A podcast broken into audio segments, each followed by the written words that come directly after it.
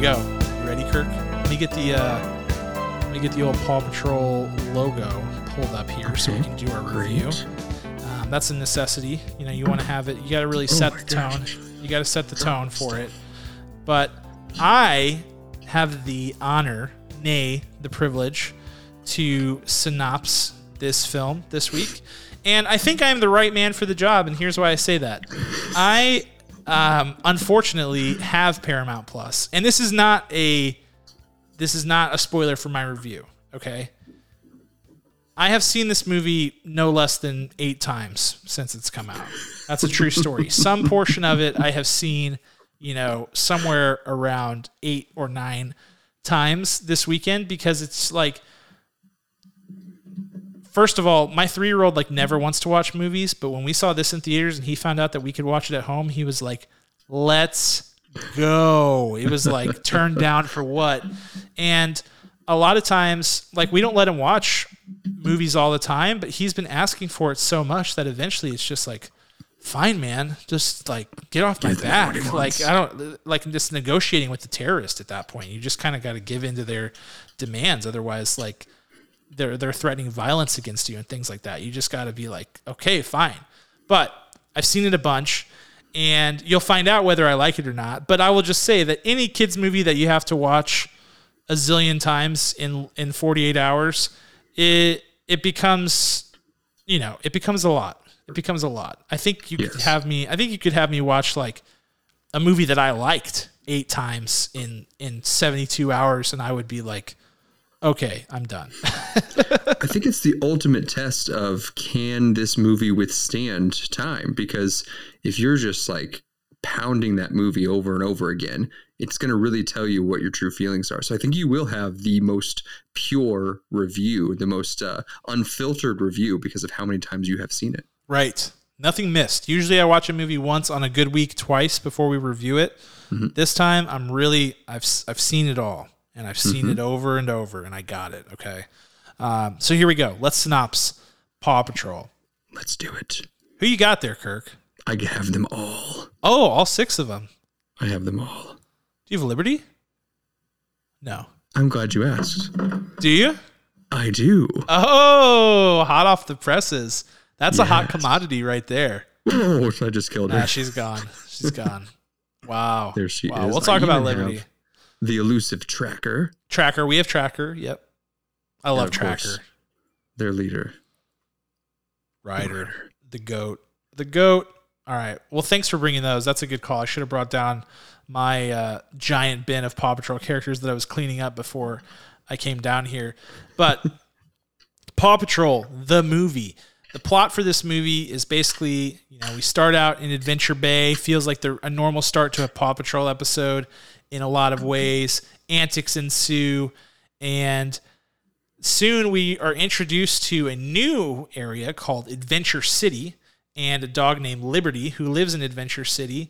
And upon hearing that Mayor Humdinger has just been, you know, Mayor Humdinger, man, you just can't get rid of that guy. Now that he has been elected mayor by default of Adventure City, Liberty has called the Paw Patrol because Mayor Humdinger has enacted a no dogs allowed policy, and he's doing his normal Humdinger shenanigans. Like, he's got a, he, he's, you know, stole this cloud catcher machine that's sucking up all the clouds. He does a fireworks show that like, sh- that like sets the entire city on fire. Basically it's, it's pure and utter chaos. Uh, we come to find out that he's actually kidnapping dogs, that all these dogs are going missing, and it's because Mayor Humdinger and his goons are kidnapping them and and taking them away. And this mission is made all the more difficult by the fact that Chase has some rough history, no pun intended on rough, but has some rough history with Adventure City, being that he was an abandoned puppy there. And that's actually where Ryder found him and rescued him. So we get the Chase origin story a little bit, but because of that, he is emotionally, mentally compromised for many of the missions that he's on, because he's having a hard time dealing with all the memories and feelings and everything that's going on with him being back in Adventure City. So that's sort of the crux of the story, is trying to figure out, you know, how to help Chase through the things that he's dealing with, and to to also make sure that Mayor Humdinger doesn't destroy everyone in Adventure City. Anything else, Kirk? That's it. That that is everything. All right. Well, without further ado, let's jump into our superlatives. And I will kick us off. For my Oscar, I am giving it to young Ian Armitage, who plays Chase, the the police pup in the Paw Patrol. Chase is the German Shepherd. Um, if you can, if you're watching on the stream and, and you're not familiar with Paw Patrol, he's wearing the blue police cap, German Shepherd, just cute as a button. Um, Ian Armitage, this actor, you probably know him from either Big Little Lies. He played, uh, what was that kid's name in Big Little Lies? Mm, he had was a, he uh, Reese's son? Yes. No, no, yeah. no, no. He was he was he was Shailene Woodley's son.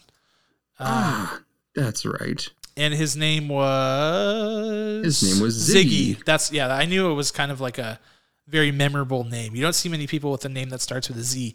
But he played Ziggy in Big Little Lies, and he also plays Young Sheldon in the show Young Sheldon, for all you Big Bang Theory fans out there. Um, but this was a different challenge for him to do voice acting and to take on a character that is well-known and well-loved, being sort of the...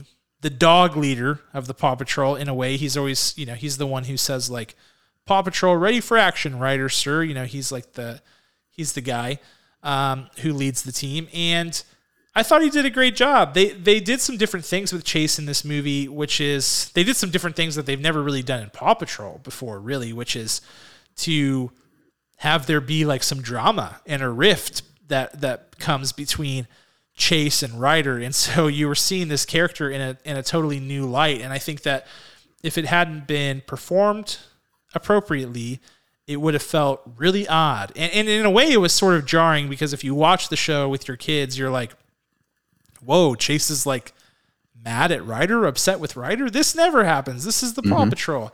But the whole scene plays really well and, and helps the um, the message of the movie, and everything... Every tone and, and read of a line was in the right frame of mind. It was delivered correctly. I, I think, you know, they did a really good job of picking the right takes to make it sound like there was an emotional conflict that arises slowly over time, dissolves, and then, you know, is rectified in the end. And I think that that was mostly due to a really good voice acting performance uh, for an actor, a young actor who really doesn't have that much experience doing such things. So, Um, good on Ian Armitage. That was my pick for the Oscar. Excellent choice. Excellent choice. The cast in here is pretty fascinating altogether, because we don't have a lot of the original voices. Right. Um, I mean, it's not like, it's not like eighty twenty. It's not even like fifty fifty. I mean, it, it might be somewhere around seventy thirty. Uh, that's because, again, I'm a mathematician and I've, I've crunched the numbers. But I think that that is a fascinating move to bring this to the to the big screen and only utilize some of your active voices. The question is, were were the regular voices not all available? Did they want to add some different flair? Which, of course, they did, uh, because it's not like people are coming to this uh, movie looking for the big voices, right? They're not coming for Ian uh, and saying where, where I want to, I'm coming for him. I need to see, I need to listen to his voice so, uh, so badly that I need to come see this, you know? So it's pretty, it's pretty fascinating that that was one of the choices. My Oscar is going to go over to the character who played Mister Ryder, Mister Will Brisbane. Yeah. Will good choice. Brisbane. I thought this kid did pretty, pretty fantastic. I don't really, I don't think he has as much uh, star power as your boy Ian over in Young Sheldon. Um, he's got a couple things on on his docket here, and uh, a couple things lined up. But I don't. I, there was just something about his voice that uh, that struck me as mature but still youthful, which there have been several voices of Ryder over the course of Paw Patrol. Uh, the first Ryder obviously will stick in my mind the most, the M V P, and then you had the next Ryder's voice uh, was drastically different in the fact that it was an octave lower. Yes. And then they went They swung too far back. They had someone with two octaves higher, and I think they've got it good on the current season. But this this was like the the combination is if if they could have uh, put in a, a computer algorithm or in a three D printer a voice box that would perfectly encapsulate Ryder, this was it. And I think he balanced it so well between whatever age Ryder might be, uh, which I'm still looking for an episode of Paw Patrol for them to explain that. Uh, I thought he was great. I really did. So Oscar goes to Mister Will Brisbane. What a great name, too. Yeah, they had him billed in the credits as introducing Will Brisbane. Introducing. Okay. So this was this is sort of his. I know he's been in some other stuff, like you said, but this was sort of, I guess, his big feature his film debut. Oh, you know what? There's that is probably correct because there's it's it's T V and shorts before this, and the only other he's got another film coming out in twenty twenty-one called Abducted uh, that is not hit Ooh. release. So yeah, this is his debut film release. Congratulations. Yeah. Well done. Well done. Great pick. Um, yeah. It's, it's always jarring in the show when they change Ryder's voice. I can always hear it. Like we will bounce around seasons, um, with, with Marshall whenever he's like wanting to watch it. And every once in a while I land on an episode where I'm like, ah, oh, what, who is this? What's happening? This is, this does not sound like Ryder at all. And it's really odd. Um, so it, It was a tough bar to clear, I think, for them to bring somebody new in, but I think you're exactly right. I think it was a good a good choice. All right, moving along to Scene Stealer. Oh man, so many choices, so many choices. I I've gone back and forth on this. I have to say I've I've waffled a bit. But I'm going to go with Ron Pardo, who played Mayor Humdinger, also plays Captain Turbot uh, briefly in the beginning of the movie. But Ron Pardo plays Mayor Humdinger, who is, of course, the the ne'er-do-well, worst mayor ever, who always finds himself in the position of trying to get power, trying to enforce his will on other people, trying to be appreciated, and things like that. And the reason I made this choice is that Mayor Humdinger is a bit part, obviously. It's he he, he has one bit, and that's that's what it is. And every episode he appears in Paw Patrol, they do the same thing. But in this one, they were asking so much of Mayor Humdinger. They asked for him to carry the entire, you know, he had to be like a main villain in a movie, which is not really the role that he plays in Paw Patrol. Like, he's not in every episode, and he's in a lot of them. But when he's there, it's always just kind of like this goofy, you know, he's not really like a villain villain. He's just like this annoying guy who's around mm-hmm. doing stupid stuff, trying to get his own will imposed. And in this, he had to be like more of an actual villain, like kidnapping dogs and stealing the cloud catcher.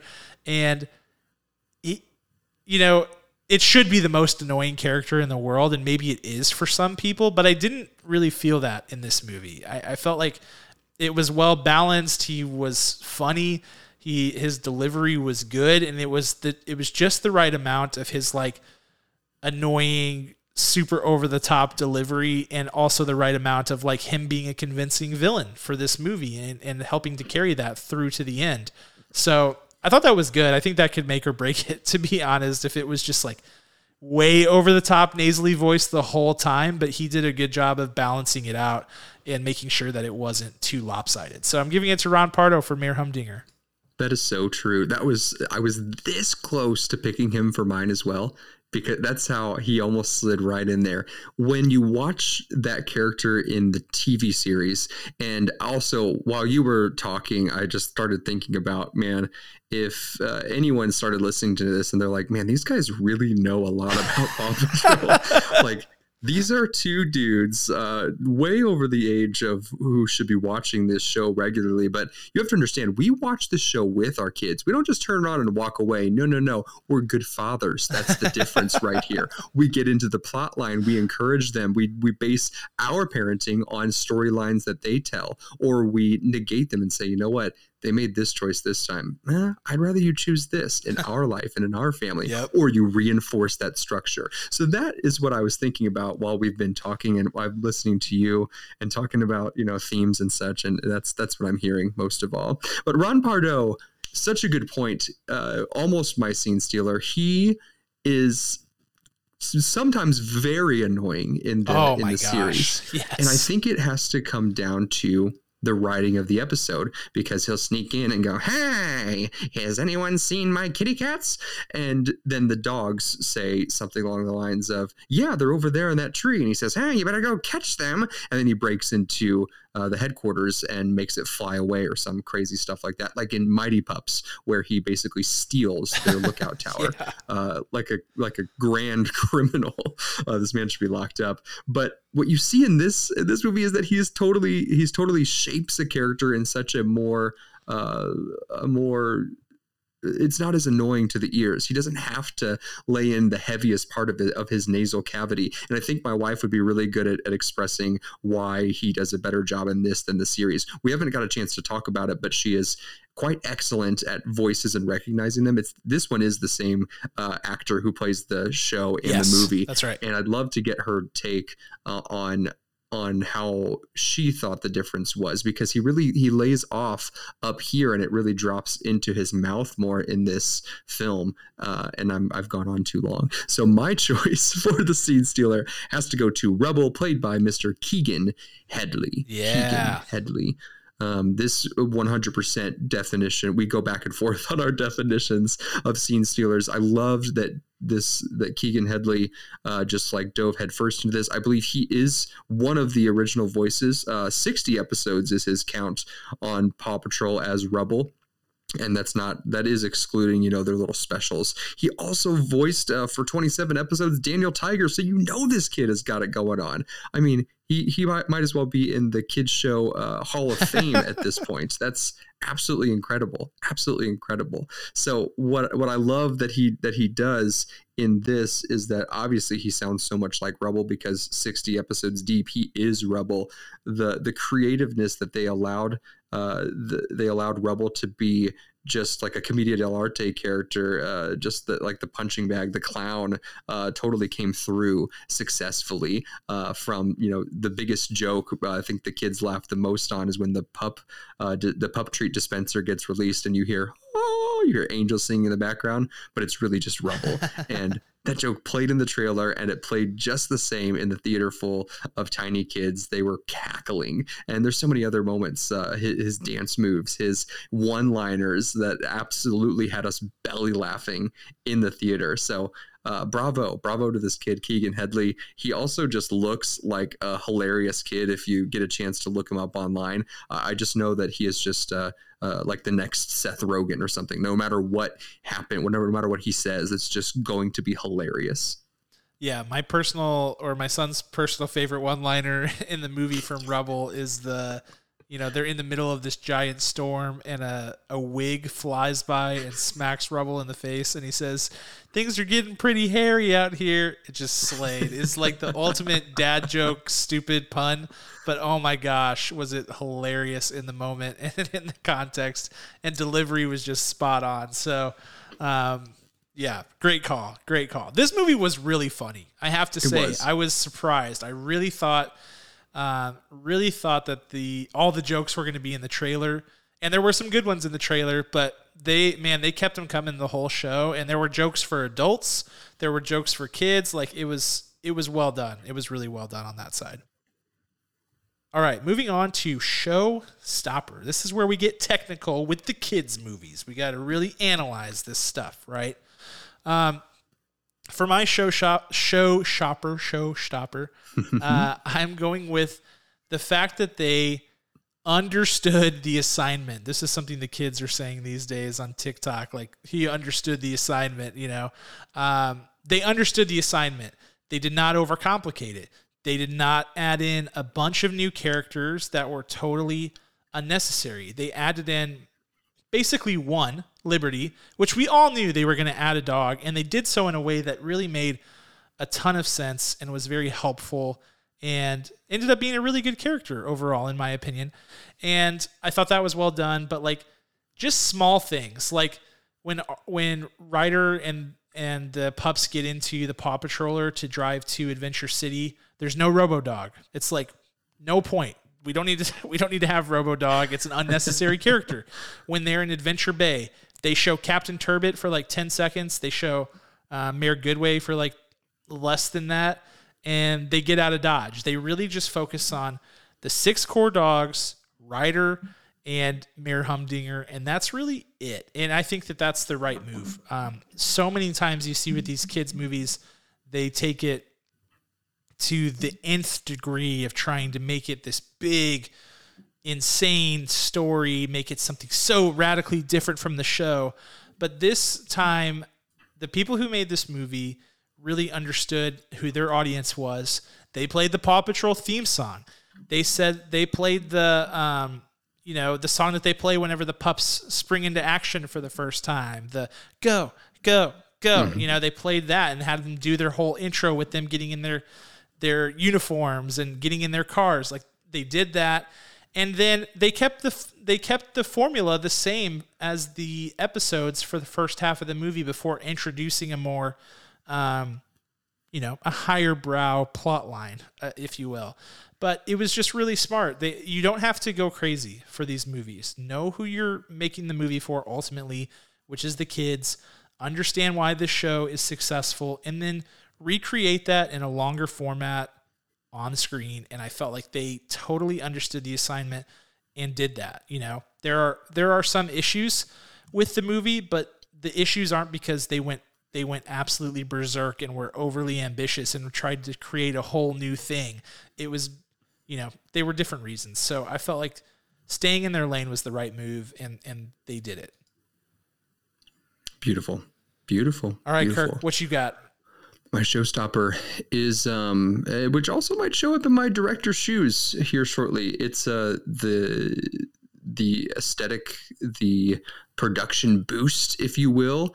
It was great. It was like this perfect marriage of the cartoon that we know and love, and how it's kind of like, like what the most recent episode would, would is. I haven't watched it, but the most recent episode that probably released before the film, and the value of animation there and what they want to go towards. This movie coming out reminded me a lot of Mighty Morphin Power Rangers that came out in the nineties, right? So we had we had Tommy and Jason and Kimmy and, you know, we had all of them. And we they get like their suits are a little bit shinier. You get to Adventure City, you know, in, in uh, Mighty Morphin Power Rangers, they get the they get the ninja suits, right? Yep. Uh, they find the cave and they everything's shiny and just uh, super exciting, right? That's what this felt like right here. Uh, I loved what they did with that, uh, similar to what we saw in Space Jam uh, two, A New Legacy, but this was better because it wasn't, it wasn't so much over the top. It wasn't so much trying to make them completely real. Uh, probably the, the most noticeable one uh, of the pups that had mo- maybe the most detail was ro- uh, was Rocky. Yes. And even with Rocky, I still appreciated how how they made him look versus his original look, and it still didn't go too far, but you all you noticed that his was the biggest because this little flappy ear they make a little bit floppier, and uh they make his his uh, cheeks a little bit more roughly real right and there. And his eye patch, like his and little like patch of color on his eye, I noticed yes. it was a lot. It popped a lot more. If I can capture that, if I can get the right focus right here, yeah, absolutely. So I, I really appreciated how well that kind of new world that they the the same world and moving into the busy city and figuring out what that looked like on the big screen, because if you put Paw Patrol, the show, on the big screen, it won't play. It won't play because of the of the pixels uh, and and the, just the art, the overall art direction. But this, man, it was cool. And this translating into televisions on Paramount Plus, and this translating into I want to buy this on iTunes when it's available. That uh, would work. So if you if you do the reverse and go forward with Paw Patrol, um, the series, uh, I think I don't know. There's a There's definitely an argument to say this should be the highest standard, and can they do it from a production standpoint, from a business standpoint? I don't know, but I loved the look of this movie. I think, I, I do think it's probably too expensive for them to keep going. Otherwise they would probably do it. We came back and watched an episode from season eight, which is the current season. And I was like, duh. It's just like it was jarringly lower quality than than the movie. It just really was, um, and I never thought that before I saw the movie. But then you see the movie and you're like, "Wow, they all look so good. Everything looks so good, and you know the detail, and, and you can see the little fur on their their head and, and, you know, the way Sky's ears flop around. Like, it's just, it's just not even close. It's really not even close. But mm-hmm. they did that while still making it look like Paw Patrol. You know, like whenever yes. they took like SpongeBob and made a three D SpongeBob movie and it was like, ooh, what? This doesn't look right. Yeah. Um, it was too much. Yeah. It was too much. That, that, that did, that was not the effect here. It was, they were just way, it was like just four K pups instead of like, you know, V H S level kind of resolution. So I like that call. I like it a lot. Um, okay. Moving to director shoes, which is what we would change about this movie. Um, I think there are a couple of things that I would call out. Um, first being something that I actually mentioned earlier, which is the conflict that arises between Ryder and Chase. I do feel like they did it. It was good from a plot perspective, so I was reluctant to include it, but it is so jarring from a, like, from a character perspective, because you have never seen them engage at all in any sort of way like this in the show. There's really never any sort of negative energy in the show outside of like, sometimes a character gets scared, but Ryder's just there like supporting them and things like that. It's not like, Ryder, why would you put me in this situation? And so when that scene happens, it was like, huh? Like my, my kid looked at me like, what? Like is, Is Chase mad at Ryder? Um, so I think that was interesting. I almost feel like I almost feel like they could have done the conflict without having Ryder and Chase get like like be upset with each other. They almost could have had Chase just like leave on his own without having this blowout with Ryder, and then it's just like, you know, Chase is trying to be thinks he has to be this tough guy when really like it's okay to have emotions. And that was the message anyway. And it was a good one and, and it worked. But I do think that the, them choosing to have an actual conflict between those two characters probably presented a pretty interesting experience for um, kids and fans of the show. That was interesting. I think the other thing is the plot was a little thin. You, you see it in kids movies, the whole like, cloud catcher thing. Like why, why does that exist? That seems like a pretty throwaway idea.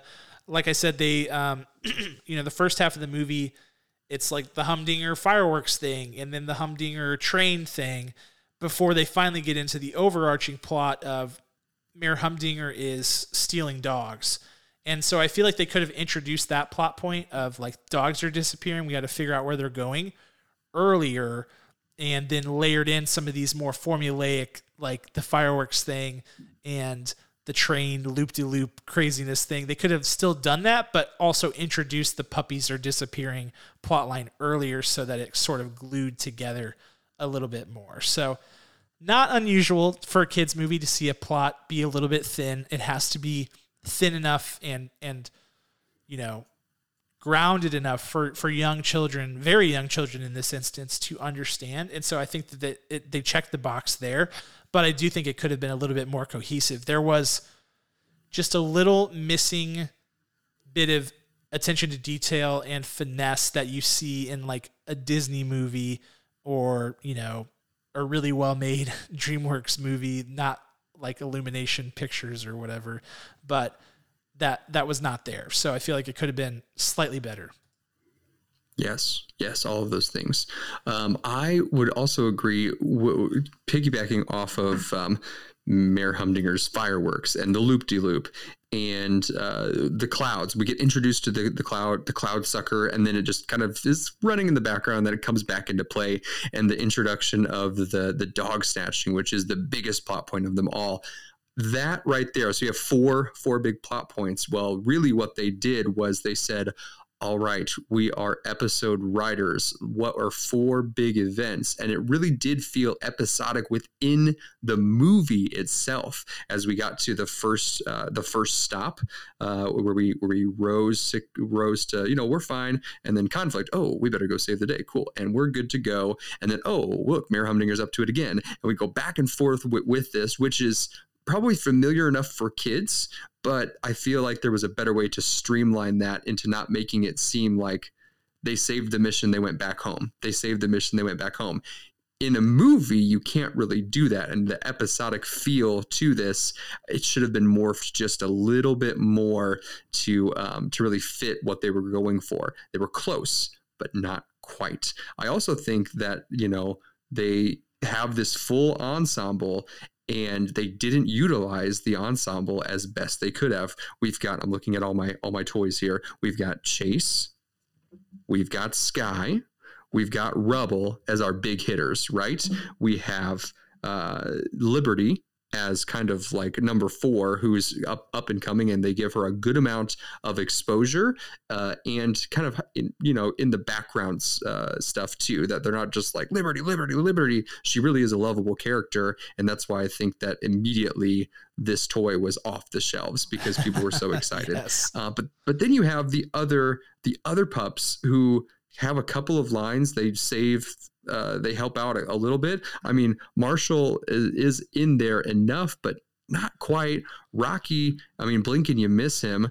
Um, and Zuma, dude, Zuma gets dogged on literally and figuratively and punnily in the series. Like they, they actually like make fun of Zuma openly.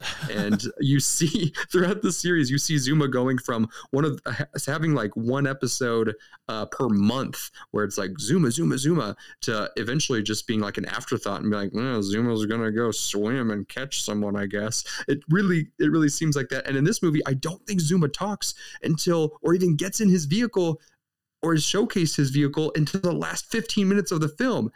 Poor Zuma, man. I mean, uh, I'm, I'm Zuma strong. Uh, I, wait, I'm going to start that hashtag. Hashtag um, Zuma strong. And the final thing I have on director's director's shoes is that we had an opportunity here. We had an opportunity here, Nickelodeon. I'm speaking directly to the C E Os, where you have a weather conflicting event. The weather has been manipulated and you did not get snow and you did not bring Everest into the mix and it didn't get super hot and you didn't bring Tracker into the mix. I mean, those are your guest star appearances right there. Those are your guest star appearances, especially Everest, all time Everest, all time fan, but we didn't get them as well. So there was a little bit of a, of a struggle with supporting the full cast as an ensemble. Um, But for the big, but for the big three, again, Chase, Rebel, Sky, and of course our fearless leader, Ryder, they did a good job for them. That's my director's shoes. I do. I did tell Jackie as we were walking out of the theater, I was like, you know, it would have been really dope. And I, it's weird that I use that word whenever I'm talking about Paw Patrol. But I was like, you know, it would have been awesome. I really did say dope in real life though. Uh, is if. They're just like, they have this um, Infinity War moment where each dog is trying to fight their various fight and they're just taking it in the teeth. There's just not enough. There's not enough resources. And all of a sudden over the comms, it's like, don't worry, pups, help is on the way. And Everest shows up the same way that like Thor and Rocket and Groot show up yes, in that yes. Wakanda battle. Everest shows up, Tracker shows up, Rex. You know, those two mighty yes. pups that they add, they bring in all of them and just do an all out save the day mission. That would have been fuego. I would have loved that. But yeah, there's even, there's even the, uh, like early on before the, before the, uh, the superpowered pups where there was a superhero pup yes. with a cape and everything. That's right. And Wildcat is, is new. They could have, I mean, there's so many things yeah. they could have pulled in there. Um, I was, I, my, for my Paw Patrol fandom, that would have really checked the box, you know, yeah. to, to bring it all together. Here, Kirk and Cam talk the lore of Paw Patrol for an hour and a half. Yeah. Join us. Like Everest's first appearance was season one, episode seven, but Uh, no, but seriously, Everest has been around for so long. Yes. She's been in so many episodes, and she's just a great concept dog, you know, the snow yes. dog. Um, there was opportunity here. There was opportunity for sure. There was. There was. And and speaking to the, you know, Infinity War moment, I mean, they've already laid the groundwork in that they were not even pretending to shy away from that. I mean, the Mighty Pups storyline is the Infinity God. Yeah, it is. It is the Infinity Stones, one hundred percent. So why not just milk that? Abs- I mean, just, just go, go for, for it. it. Yeah, just go for it. one hundred percent. Um, all right, that's enough about that. Let's uh, let's give final thoughts and scores on Paw Patrol, the movie. So, like I said, I've seen this movie eight times now probably, so I should be as good of a critic as, as possible. And I have to say that um, I'll just be transparent. I expected this to be very bad. I just did. Um, all the signs were there. You know, the way that the trailer was constructed, the fact that it's Nickelodeon, and I've seen them do stuff like this before that just doesn't work. Um, all of it. The fact that the trailer was like featuring Tyler Perry and Kim Kardashian. I was like, this is not good. Nothing against Tyler Perry, but particularly them advertising heavily that Kim Kardashian was in this movie. I was like, this is, this is red flag city. Um, that said, I was pleasantly surprised, and and maybe my score will be a little bit higher because I was so surprised by it. But like I said in my showstopper, they did not overcomplicate this. They kept it simple, and though the simplicity came at the expense of the plot at times, like like Kirk and I both talked about, they could have for sure had a more solid through line during those set pieces of, you know, the pups are missing, but here's all these other set pieces the pups have to deal with before they can deal with that. Like, that would have worked better. But what they did worked really well. And even though the whole uh, Chase uh, Ryder thing was in my was in my director's shoes, just because of the way they executed it, the theme of like, hey, it's okay to not be okay. It's okay for Chase to not be uh, you know, a hero all the time. And also being a hero doesn't mean not being afraid. Like, great messaging. Loved that, especially coming from... From Chase, who is who is sort of the main character of the of the the pups. I thought that was excellent, and I thought everything else was just boxes checked. It was funny. It has high rewatchability. You know, the kids who are coming to see it are going to get everything that they wanted. Uh, it had good music. It was upbeat. It was it just a perfect film representation of the show, and. You know, overall, just really executed very well. I don't think, you know, there are obviously some things that I think that they could fix, but I'm I'm not going to gripe much about this movie overall. So I'm giving it a seven point eight out of ten kernels, and that's having seen it eight times. So I, if if I was going to find something to really hate about it, I think I would. I think this is a really good kids movie. I think it really is. I think there, um, there are always going to be things to pick at, but if you consider what the assignment was, who they were, who they were making this movie for, and what they came up with, it's really very good. It really is. All right, wonderful. Kirk, you're up. Oh, I just messed up the screen. That's okay. I liked it. I liked what you did there.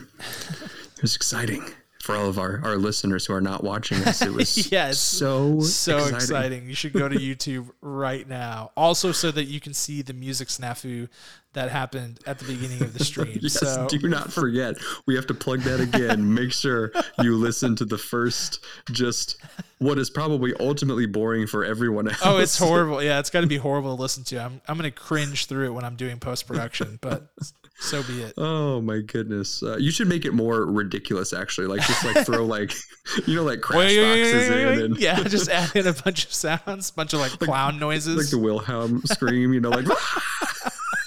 Yes, I should. If only there was enough time for such things, Kirk. uh, you should do a, a re-release on a week that we're just like too busy. Like just the director's cut. Oh my goodness. Wow. Paw Patrol, the movie. I too thought this movie would not be great. I, I, I always wanted it to be good, but low expectations. And We've, we often talk about, you know, are, are our heads in the right spot when we go see movies? Do our expectations skew the movies? I don't think that that was possible in this. I think we were mentally preparing ourselves to be able to comfort our children in this particular case, as it is a children's movie. If it was bad, in order to how to clean up the mess for the legacy that Paw Patrol obviously holds in mine and Cam's heart, possibly more than our children. Uh, let's could I be. be. I think that that's, I think that's a strong possibility based on the contents of this discussion so far.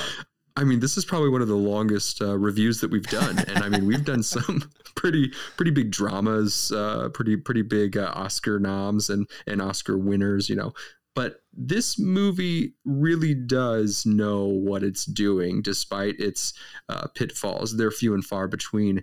Um, I think that the rewatchability, I've only watched it one and a half times, but my kids are, uh, they think I'm the worst father ever because I don't have Paramount Plus. And every time the T V turns on, they say, uh, Daddy, Um, can we buy Paramount Plus today? I mean, I think I think this evening they were also they were trying to allude to that they would pay for it. They would break out their piggy banks and pay for it in perpetuity so that they could watch the Paw Patrol movie. This movie is great. My score is close to Cam's. I, I love what they did with the dogs, pups. Excuse me. My How score goes you. to an eight point two out of ten kernels. Nice. Nice. Yeah, strong scores for the Paw Patrol movie. You love to see it. Uh, Paw Patrol, the movie. Oh, my goodness, Kirk. Look at, Look at that. that. Kirk's got the Liberty, got the, the motorcycle. Um, She's got a, a like a thing that she shoots, but I don't know where it's at. My kids have lost it already, so I'll find it one day. I felt like I felt like Arnold Schwarzenegger in Jingle All the Way after the movie. I was like, I was like, Jackie, I'm concerned that um, you know, Liberty is going to be hard to get. And she was like, I already got it in the Target card. Don't even worry about it. It's it's a done yes. deal. Um, and then so Sinbad like, would show up and fight you uh, in the lobby. yeah. Rodney King, Rodney King. Yeah, that's it'd be the same. It'd be the same plot of that movie, which honestly, I, in a way I would love to live because it's beloved. Uh, it's a beloved Christmas film in my, in my house mm-hmm. for sure. But Uh, you clearly have it. I think it's great to get it on lock. It looks very sweet. Can't wait to get my hands on that one as well. Um, I was playing with the Dino Rescue toys earlier. Uh, Dino Rescue, a big, big fan in, in our house. You know, big fan of that run.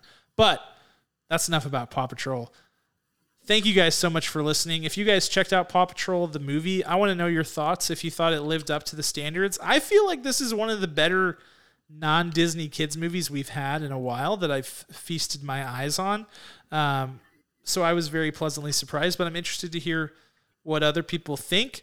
Uh, we've got what we've got um, Spilled Popcorn coming. It's actually going to drop next week because we did a double episode. So if you're wondering, you know, when the episode three uh, review, recap, analysis will drop, it's going to be probably Monday of next week, similar to the cycle that we did with Loki. So, mm-hmm. um, what if episode three drops tomorrow on Disney Plus? And I believe the topic of that episode is what if the Earth's mightiest heroes were like destroyed, killed, something like that? Like what yeah. if the Avengers weren't around? I um, think so. So that'll be an interesting one. But we'll be talking about that. We'll obviously keep you guys posted on Spider-Man and all things M C U that are going on. But that's all we got. As always, if you want to get in touch with us, you know how to do it via social media and also Discord, which we highly recommend. Join our Discord server. And uh, we'll be keeping you guys posted on all the latest, especially coming out of CinemaCon. I bet there is more news on my phone right now, and we're going to get it posted on social media for you. But until next time, and I'm going to hope that I hit the right music bed this time. Let's listen. There it is. there it is.